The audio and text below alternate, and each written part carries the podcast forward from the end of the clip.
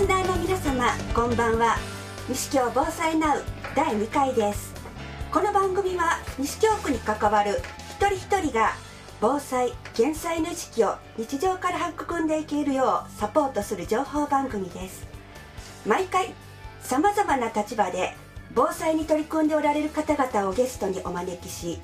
西京住民防災ネットワークのメンバーがお話を伺います。本日は社会福祉法人京都視覚障害者支援センター理事松永信也さんをお迎えし障害者特に視覚障害者を取り巻く防災の現状と課題について伊藤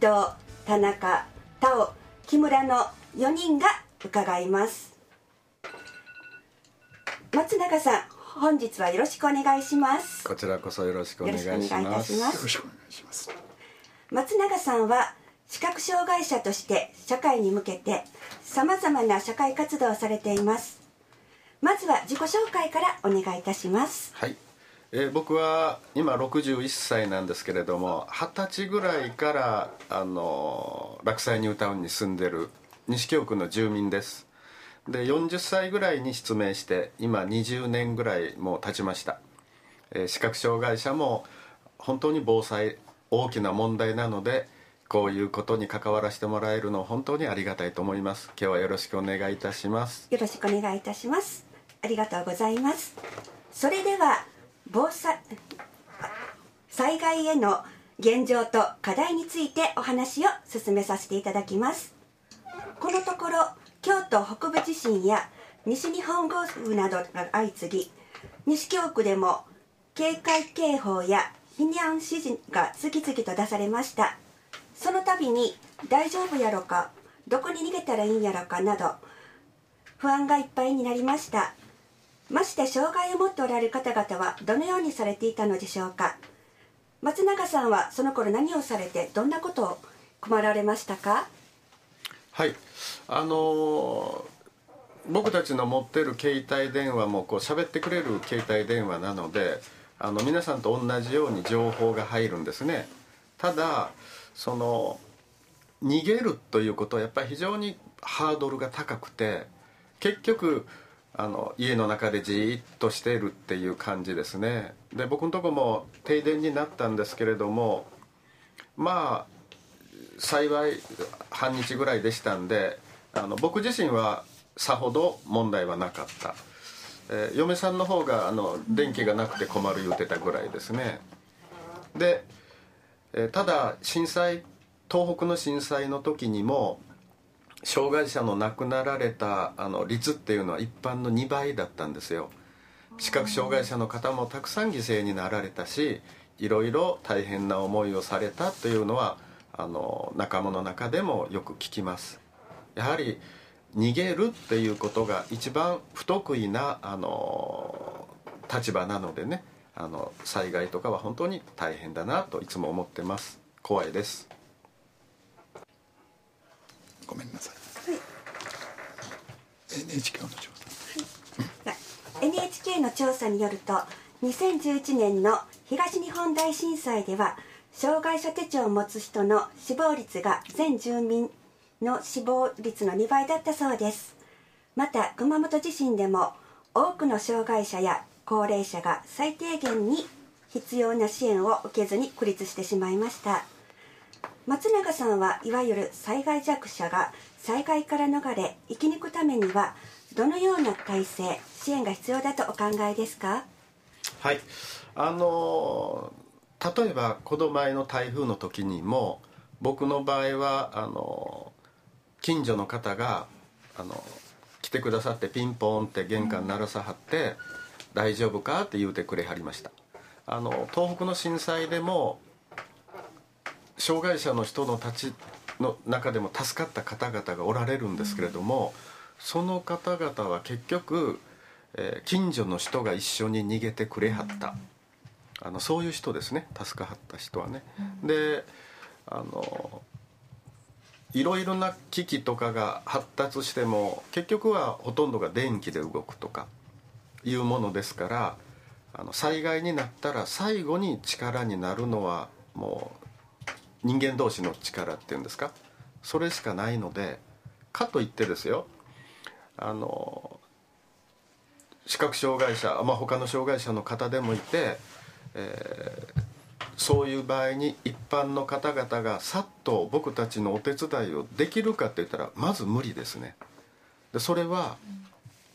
日常そういう経験がないのにその時だけできるはずがないですよね。ですから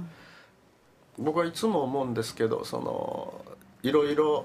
こう準備がなされて障害者の避難所とかいろいろしますけれども例えば避難訓練の時に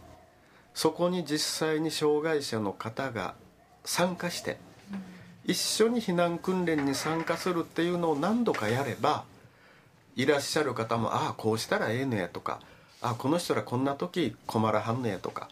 そういうのが実感として分かってきますよね。そしたらそれは次の行動につながるんだろうと思います。それから、えー障害者の人だから障害者の避難所にと考えても実は車椅子の人と見えない人と聞こえない人とあるいは知的障害発達障害いろんな障害の人たちが持ったはる困りごとっていうのは実はもうみんな違ってて。だから障害者の人だからあの障害者の避難所にあのでもう全てが解決するかっていうのは決してそんなことなくてですから大切なことは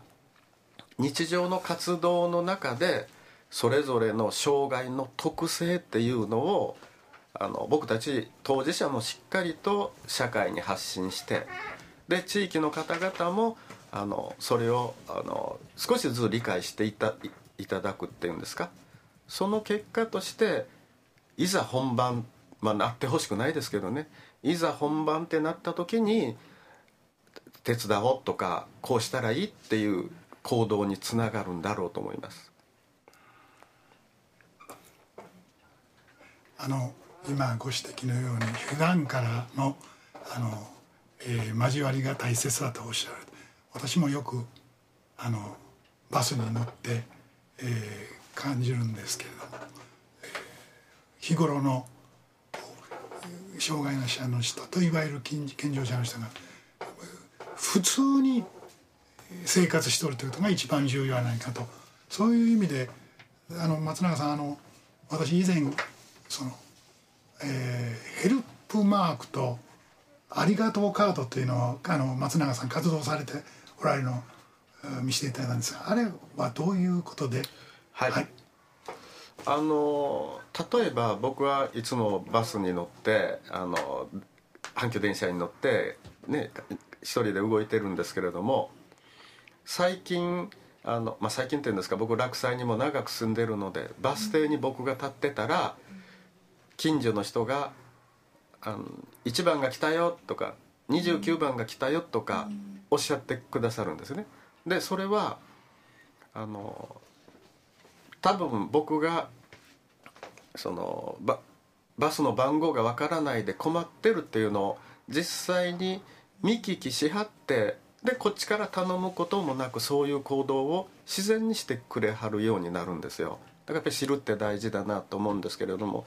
電車に乗ってもバスに乗っても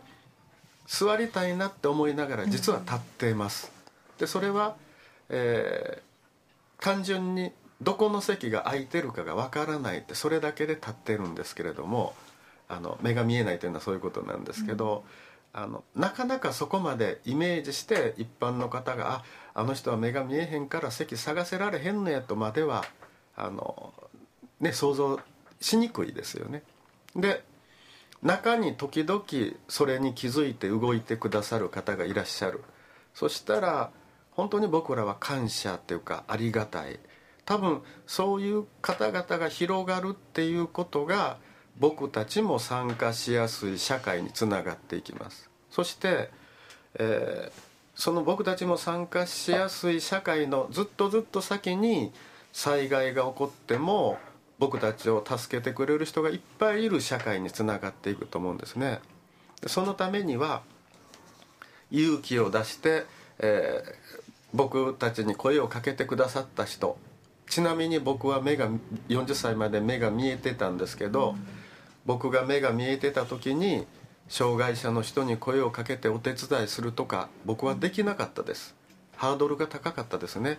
で、えーそうして今自分が障害者になってそうしてくださる人たちに本当に感謝してそしてそのカードにはちゃんと「ありがとう」を書いてあってまた次そういう方がおられたらお願いしますねって書いてあります。でそれが少しでも広がっていけばいいなという思いで、えーありがとうカードは作ってます。ヘルプマークも、えー東京で始まったんですけれどもいくつかの都道府県がそれをどんどん採用していったんで実はヘルプマークは僕がつけるものではなくてパッと見でわからない人がつけるものなんですね。あの例えば妊娠されている方とか、ね、あのそれから内部に障害のある方とかそうそういう方がそのマークをつけることで社会の支援を受けようっていうことなんですけれどもたまたま僕は小学校とかによく子どもたちに話をしに行くので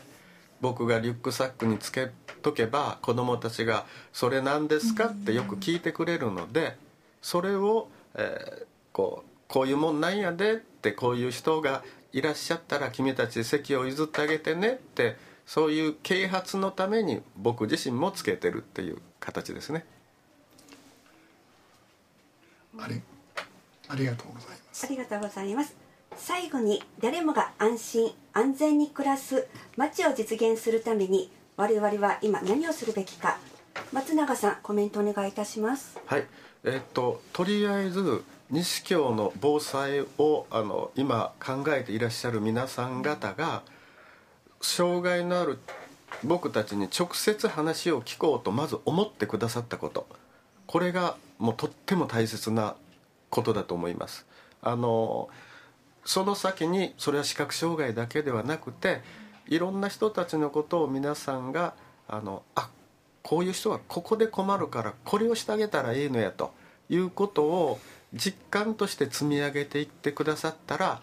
その先に日常的に例えば僕の地域のバス停の一般の方が僕に声をかけてくださるようにねそういうことが普通にできる社会にきっとなっていくと思うので、えっと、皆さんの活動の中でまたこれからもよろしくお願いしたいと思います。ありがとうございます松永さん本日は貴重なお話ありがとうございましたこちらこそありがとうございました。あありがとうございました。この番組は西京住民防災ネットワークがお送りしました。次回は11月7日19時からの予定です。皆様またお耳にかかりましょう。本日ありがとうございました。ありがとうございました。